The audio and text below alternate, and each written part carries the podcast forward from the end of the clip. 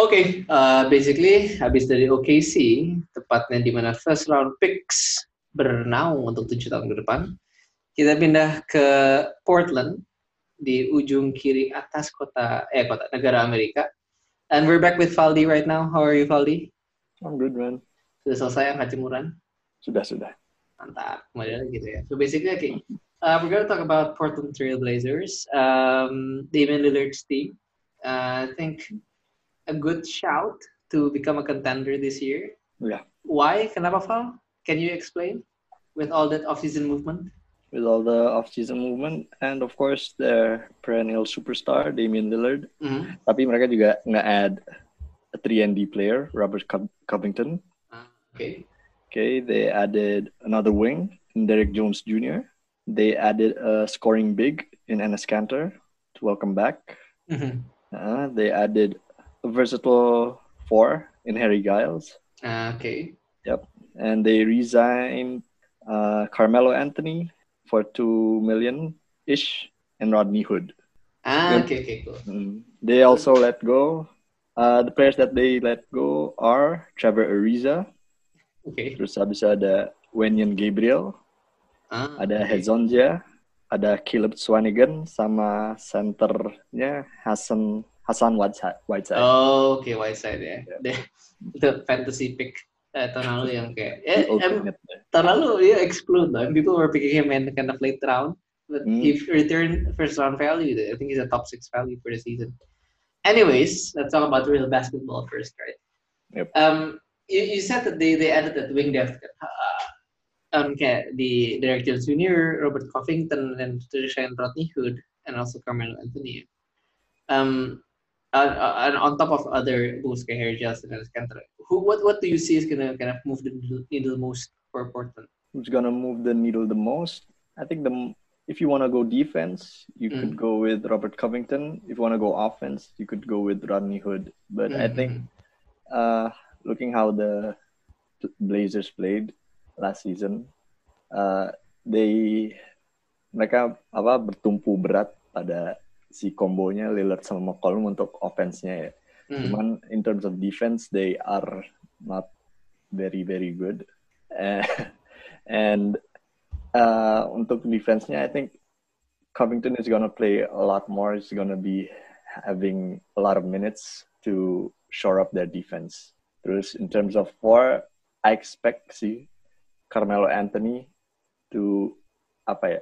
I think last year was Hmm. was just his first year with with the Portland ya. Mhm. Oh, kan ya kan. Terus I expect him to have a lot more role in him to play like the third superstar and maybe off the bench, definitely off the bench. So he could bring a some sort of Manu Ginobili type of impact to the Trailblazers team. And if you want to compete with the wings, I think the superstar wings of the NBA, you have Kawhi, you have LeBron, you have you have Giannis, you have Durant.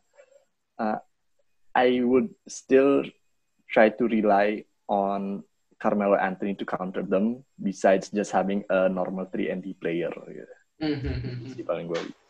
Yeah, right. But um, to your point, yeah, I think um, I mean you're right. The addition of uh, Robert Covington to three, I think that that adds another dimension to their defense ya karena as we know last year season mereka berakhir di tangan Los Angeles Lakers mana mereka punya the best small forward in the game right now, LeBron James. Well, the best wing lah ya. Not not saying small forward, but dan mereka punya seseorang siapa pun untuk menjaga gitu. Tahun lalu mereka wingsnya yang tadi bilang ada Hezonia, Gary Trent, dan kawan-kawan. And when your best defensive wing is Gary Trent Jr. gitu, who's 6'5", you have to go against the Kawhis of the world, the LeBrons of the West, the KDs of the East. Maksud gue yang kayak, ya, you, ya kalau lo punya aspirasi buat juara, ya you're gonna fall short of your aspiration. And now adding Robert Covington actually um, kind of unlock, eh, gives them that um, lockdown defender, on ball defender, dan bahkan to a certain degree bisa jadi that uh, quarterback on defense juga kan bisa um, kayak ngatra apa kayak ngatur traffic defense supaya ujung-ujungnya uh, the center can can can help juga on drives and all that stuff and then kayak chasing down three pointers uh, shooters from the three point line so I think you're right kind of that I think that wing depth also with Derek Jones Jr. kind of have solidified that, that position but one thing yang gue mungkin kalau yang gue mau bawa ya, I mean, Hmm. uh, their improvement maybe not necessarily kayak uh, bukan karena main baru juga ya. So I'm gonna cheat a bit if I'm gonna kalau lu tadi tanyain ke gue gitu, Hmm. kayak what's gonna be the the the the the, the one that moves the needle the most is that the fact that the the continuity is quite high. Yeah. Jadi Oh, yeah. Agree. yang kayak before the bubble, before Jesus Nurkic uh, played with the Blazers, they were sh- a shitty team kan. Mhm. Basically, uh, I think offensively mereka juga sempat mandek dan uh, their uh, defense was even worse. But and then you and then you you you you and uh, you put in Jesus Nurkic gitu. And then the offensive rating ketika ada Nurkic itu one hundred and twenty one point five, which means that that blows the top of the the charts lah. Yeah. Dan itu menurut gue yang tadi kita, kita, kita bilang kemarin, it gives them a dimension di mana Nurkic bisa main jadi jadi that apa namanya itu fulcrum di offense. They can play a bit off ball, uh, they can play uh, Lillard can play off ball as a shooter juga, and cutters can actually cut them to, to, to the inside karena Nurkic main di elbow, draws the centers away. Whereas beforehand, lu punya wide side, he's gonna just sit in the dunker spot, and that paint areas can be packed kan. So basically, I think it's it's that that particular continuity, and with Nurkic coming in uh, healthy, I think that's gonna move the needle a bit. Plus, on top of Covington coming in, Derek Jones coming in, and Harry Giles adding that depth, and also as Cantor balik uh, Portland, menurut gue, I think this is kind of one of the deepest team in the in, in Yeah. the, in the in the West. eh. And I mean, uh, but how do how do you see them faring out in, in their performance next year? Maksud lo, apakah are they gonna be that kayak offensively gifted team atau are they gonna be like oh karena tahun lalu mereka juga did the same experiments with uh, Ken Bazemore kan Hmm. and then it it flopped a bit gitu menurut lo gimana apakah tadi akan lebih berhasil dari tahun lalu Yeah, I think it's gonna depend on their luck kayaknya sih. Kayaknya mereka juga dari tahun ke tahun pasti ada aja yang cedera kan. Hmm, Ada yang hmm, hmm, entah hmm. Zach Collins, entah Randy Hood, entah habis itu Yus- Yusuf Nurkic with the horrific leg injury. Iya, iya, iya. Kayaknya it comes down to luck uh, predominantly. And if they could keep their squad healthy, I think they could crack. eh, they they could go to the finals menurut gue. NBA Finals atau Western Conference please please okay, I, I'll, I'll take it back a bit. so yeah, I, I mean they got uh, continuity for from from myself is is very important, and Mhm. from continuity it breeds apa ya uh, camaraderie, and when you have Okay. camaraderie, right, you have uh, a sense of belonging, which like the Clippers don't have right now gitu. oke oke oke Uh, jadi ketika lo punya tim yang bisa kompak banget, dan on top of that you have a highly dependent, reliable superstar in Damian Lillard, Mhm, mhm. they could go really far. But really yang bisa nge-knockdown itu semua ya is a player uh, with the caliber of LeBron James. sih. Iya, Itu iya, iya. kayaknya ya akan jadi kryptonite banget untuk tim kayak Nah. gini ngandelin seorang Lillard terus with the apa with the sidekick of CJ McCollum itu sangat-sangat bisa dah nggak nggak ada jawaban lah kalau untuk itu. Kalau ini gue cek dulu nih, am I talking to Valdi atau gue talking to Adit ya? Karena this is what Boleh, what what what, what Jamet atau Adit would say kalau saya he's on this podcast. He's on this podcast. Did he message you for the podcast? I mean, didn't it, didn't it immediately? Karena that would, I mean, that's exactly what he said. But I mean, to your point ya, I mean, you have a really strong point juga bahwa di mana again in this today's NBA yang tadi lo bilang, ya coming uh, sorry, uh, melawan wing wing yang kayak LeBron, Kawhi, Paul George. I mean, they shit on Paul George as you want, but he's still a, a star in this league. And then also kind of the emergence of Stephen Curry juga karena the Warriors gitu. But the Warriors actually um, proved that there's a pathway towards an NBA championship without a superstar wing. Uh, tahun 2015 atau 16 dan 17 before KD went wait 2016 mereka kalah. But basically you get the point right? Um, kayak tapi but that involves having that Andre Iguodala type right? That, that defensive savant and then kind of having Draymond Green and then but it- when you take a look deeper ya, into the roster right now they're they're preparing themselves onto that pathway kan? Neil Olshin sebagai GM Portland mungkin nggak bahwa oh man tiap tahun gue at least eh, maksudnya tiap tahun gue selalu kalah because of a, I'm lacking a superstar wing tapi karena I'm kayak mereka udah tie up big money in Lillard and McCollum but basically they get the second best thing adalah ya the, the, the prototype 3ND gitu. Orang yang Hmm. benar-benar membuat 3ND nyala di NBA itu ya one of, the best in the, in the league is Robert Covington kan. Itu Mm. tuh kind of kayak ngunci those those wings. gitu. But at to your point ya, you said they were gonna crack the finals. Gitu. But then you tracked back and said, okay, maybe karena masih ada LeBron di dunia Gue ini, they belum kelar tadi ngomongnya. Di. Nggak, but sekarang eh wait, bear with me, bear with me. But maksud gue adalah I personally I can see their chances of getting to the NBA Finals is at an all-time high, gitu loh, right? I mean for for this for this particular group ya, karena dari tahun ke tahun mereka dari tahun dari misalnya dari tahun dari tahun let's say 2000 2013 14 15 16 17 sampai sekarang the best wing that he's ever played with adalah Nicholas Batum di zamannya ya, menurut gue Mm. Right? I mean, and that's that's actually saying something di mana ya again selalu one of the things that we hold dearly in this podcast adalah if you wanna if you wanna become an NBA champion, you need to have a, a at least a, a good wing gitu loh. Mm. And the fact that they they they brought in Robert Covington and Derrick Jones Jr. ya, yang dari beberapa tahun terakhir uh, Derrick Jones eh, Jr. kan juga showed up for Miami last year. Robert Covington kayak selalu ada di contending team atau kayak oh, competitive team lah let's say. I mean, I see them having kayak this is their their highest chance of actually entering the NBA Finals ya menurut gue. I mean, eh, do you, do you, do, do, do, do you see my vision as kind of being crazy atau gimana? Menurut gue, gue nih coba nge-track kayak sampai 20 atau 30 tahun ke belakang deh. Oke, Karena oke. karena gini gue nggak gue oke coba juara juara juara tuh pasti ada Magic Johnson, Larry Bird, Michael Jordan. Sorry, sorry. But when you say Magic Johnson, that's 40 years ago. We're not in the two- 2000s Itu anymore. udah 40 gila. ya udah 40 tahun yang lalu. Wah gila lama juga ya. Oke. Okay, okay, continue. To some except to some exception is Isaiah Thomas Pistons, terus habis itu ada Jordan, terus ada Kobe, Kobe and Shaq, terus uh, the Spurs had Ginobili to some to some extent. Mhm. Terus uh, Pistons had Rip Hamilton, uh, yeah, and so forth and so forth. Mhm. Tadi lu juga bawa Iguodala. Iguodala is an is an All Star, right? He's Oh yeah, he was a uh, two-time All-Star kan, but yeah. two time All Star ya. Hmm. Jadi gue kalau ngeliat seorang Covington aja, it it apa ya? Lu sebagai LeBron James, lu ngelawan Covington gitu. Maksudnya sebagus-bagusnya orang dalam defense, ketika lu lihat depan lu tuh Covington, yeah sure you're gonna be prepared, you're gonna get ready, and as a LeBron James, as a Kawhi Leonard, as a Durant, you're gonna easily think that this guy is nothing.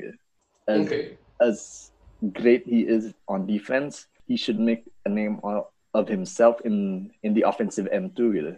Jadi makanya dari tadi tuh gue coba bagaimana bisa seorang Carmelo tuh bisa bisa bangkit lagi ke Ah, masa oke. kejayaannya dulu. Kan dulu dia juga pas yang tahun 2009 di Western Conference Finals kalau ngeliat Oh man, highlightnya lawan Kobe kan juga that's crazy. That's crazy, J.R. kan? Smith masih di, di Denver juga tuh kan. Nah, iya, masih-. Yeah. masih sangat diandalkan ka- apa si J.R. Smith juga. Tapi Kobe and Carmelo attack each other gitu. And Mm, mm, mm. I don't see a Rocco, a Rodney Hood, a Derrick Jones Jr. would do the same type of play that Carmelo did back in 2009. Jadi gue sangat kalau if they want to advance further, they have to really try to apa ya menumbuhkan mindset Carmelo yang dulu lagi biar biar bisa maju lagi sih. Itu dari Hmm, hmm, hmm, hmm, hmm. But kayak to, to, I'm gonna counter with this. I mean, okay, let's Mhm. say in defense, okay, they they can hold up, and on offense, but you have Damian Lillard kan yang kayak bisa take over, uh, bisa get uh, take over that responsibility of kayak ya getting uh, being the go-to scorer gitu ketika dibutuhkan like the Carmelo did when uh, for the 2009 Nuggets gitu.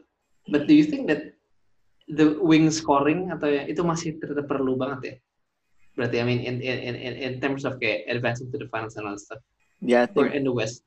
either scoring or eh, yang mau gue bilang sih kayaknya lebih ke dominance. Cuman kan Ah, dominance kayaknya oke. harus lebih apa ya emang harus ditunjukkannya lewat scoring sih Sa- salah satu faktor terbesarnya. Hmm, Tapi hmm, yang harus ada tuh dominance. Jadi jangan mau eh lu tuh mau di didominasi oleh LeBron, didominasi oleh Kawhi, didominasi oleh Durant. Mungkin nanti ntar pas di final ya itu sih.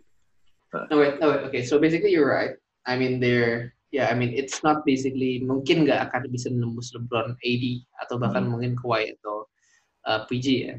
But basically I think this is their highest uh, window apa highest point of their window of opportunity for the past couple of years.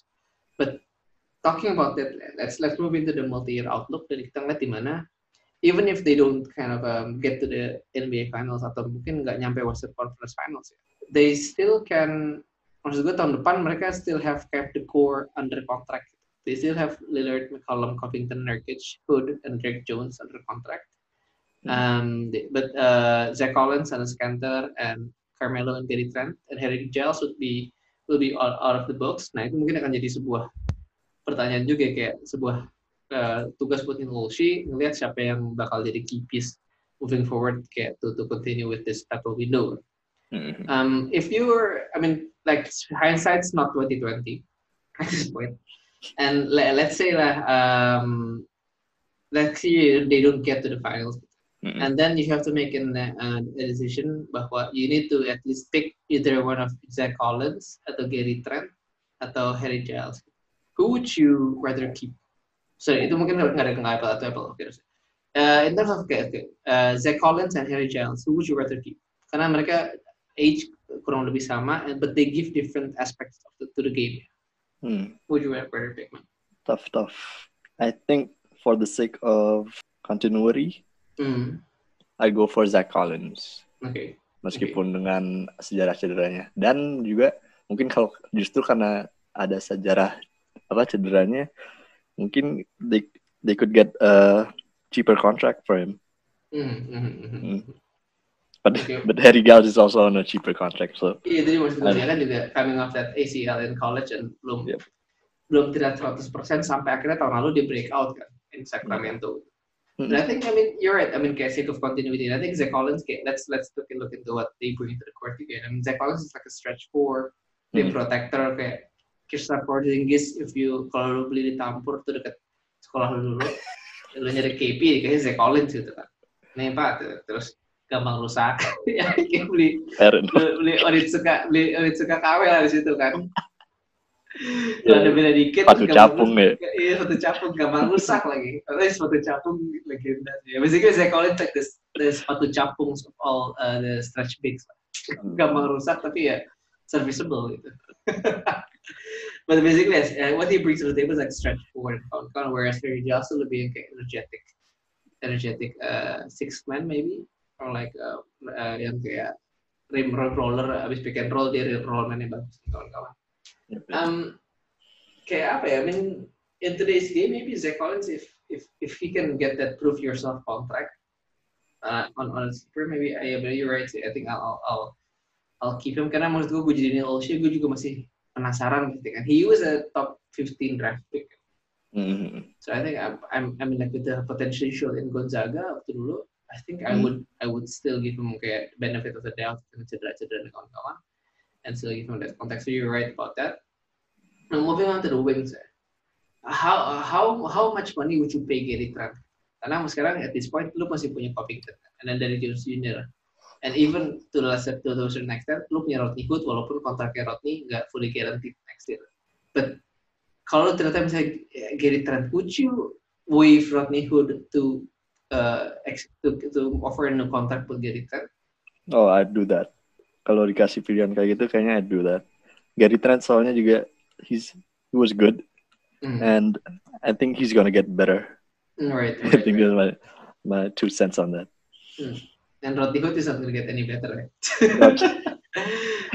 udah tau lah maksudnya Iya, kemampuan iya. dia gimana terus eh ini defense in in in this team and Rodney Hood doesn't provide that so yeah, Gary Trent is just is is a is what you need right now in the team yeah, yeah. I mean, you, you, I think you're absolutely right. Dan maksud gue, yang kayak lu bilang tadi age is on a Gary Trent side juga kan with with his he's only 21 whereas Rodney Hood udah 28 tahun Hmm. and yeah, I think Gary Trent is just yeah he he has a lot of heart dan waktu di bubble kelihatan sih Yup. he was one of the X factors yang bisa bikin this this this Trailblazers team. Naik ke level berikutnya right?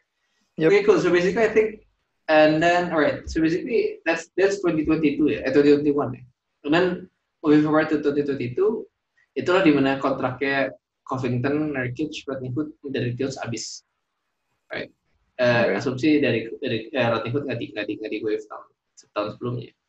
Now you have 90 sorry 80 million keikat di Lillard and McCollum. Uh, they're both entering age 32 and 31 respectively. You've you've been to the postseason with them for I don't know how many years has been has has Lillard been in the league? Lillard 2009 ya, berarti 11. 2009 ya? Lillard ya, ya, eh, 2011 eh 2000 2013 ya Oh 2013. Oh CJ 2012 berarti hmm. kan? Ya 2012 benar sorry. So basically you've you've been like eight years right with with Hmm. Lillard and with McCollum. And to a certain extent, let's say six years mereka berdua lah. As your your lead uh your lead two guards. Lo udah enam tahun, berarti fast forward ke 2022 2023, lo udah delapan tahun bareng. Hmm. Lo mentok-mentok sampai Western Conference Finals. Yep. Uh, waktu lawan uh, Warriors dan this week. Uh, kalau lu jadi Olshey, do you trade McCollum at that point? Karena mereka berdua masih under contract sampai 2023 2024. Do you trade McCollum knowing that okay, I, this doesn't work. Having two point two combo guards does not work. I need a wing atau I need a dominant pick. Do you trade him? I would trade him now if I can. Tapi apa ya, McCollum memang- apa ya dia selain what he does, what what his production is, what Mhm. his stats is, he's he's valuable to the team. I mean, he he, he him and Lillard is is the anchor of the team. I don't think he's gonna be let go that easily. Gitu. Dan Yeah, yeah. if if by 2022 Neil Olshey's gonna trade him, uh it's it's gonna take a it's it's gonna be a messy breakup. I think it's gonna take a messy breakup for like like the Rosen in Toronto. It's some sort of apa ya kayak animosity gitu lah. Kayaknya bisa kayak gitu deh Hmm. menurut gue. you, you bring a good point gitu loh. Maksud gue kayak if we see a team that's been in this kind of situation ya, Hmm. your your Raptors juga sama kan maksud gue. They have um, Lowry and DeRozan kan. Yep. And then when and, and in in their Lowry and DeRozan selalu ketemu LeBron. LeBronto.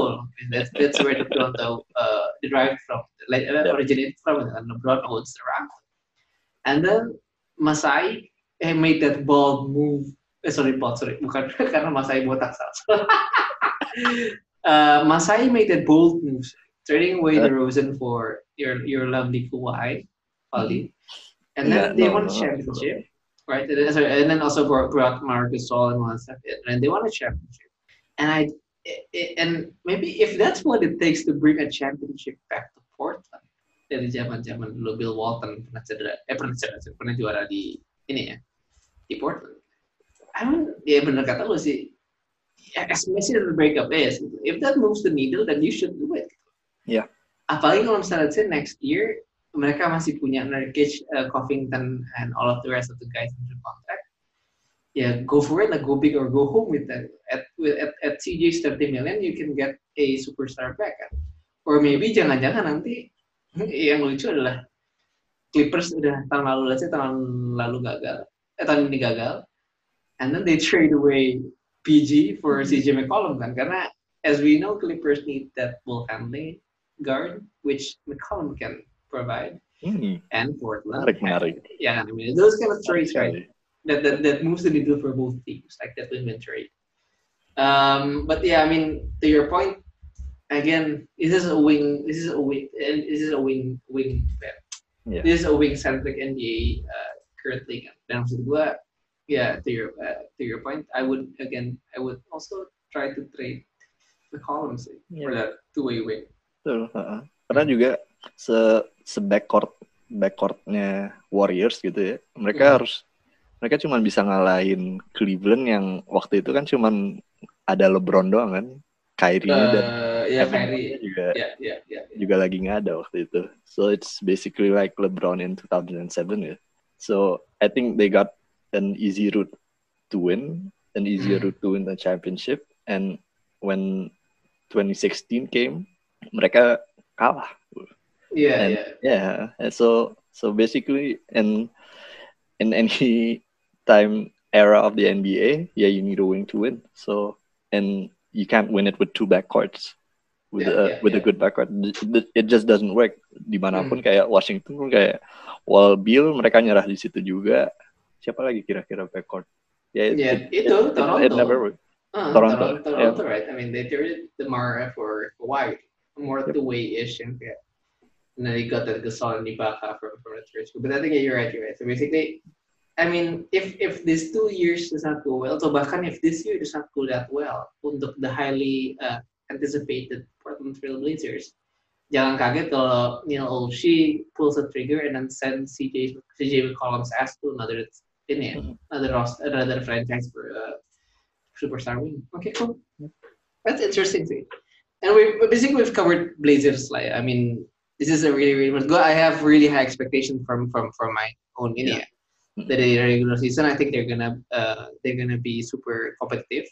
Mungkin top four pick. I mean, we agree on that, right? But in the playoffs, it's gonna be eh, they're gonna make some noise. But let's see how how how loud of a noise they can make. Yeah, Um, okay, and then the outlook we've we've talked about that. Anything to add? Oh, I think that's good. I'm good. I'm good, right? So basically, we move next to oh, like kita move ke eh, kita dari Portland, we move to the city where the sun don't shine. Galing. Nanti gue potong. So we're- okay, next we're gonna move to Utah Jazz, where I think there's gonna be a bit of a similar situation di mana a superstar guard and a and a big man ada bermasalah. Mm-mm. Let's go. Let's go.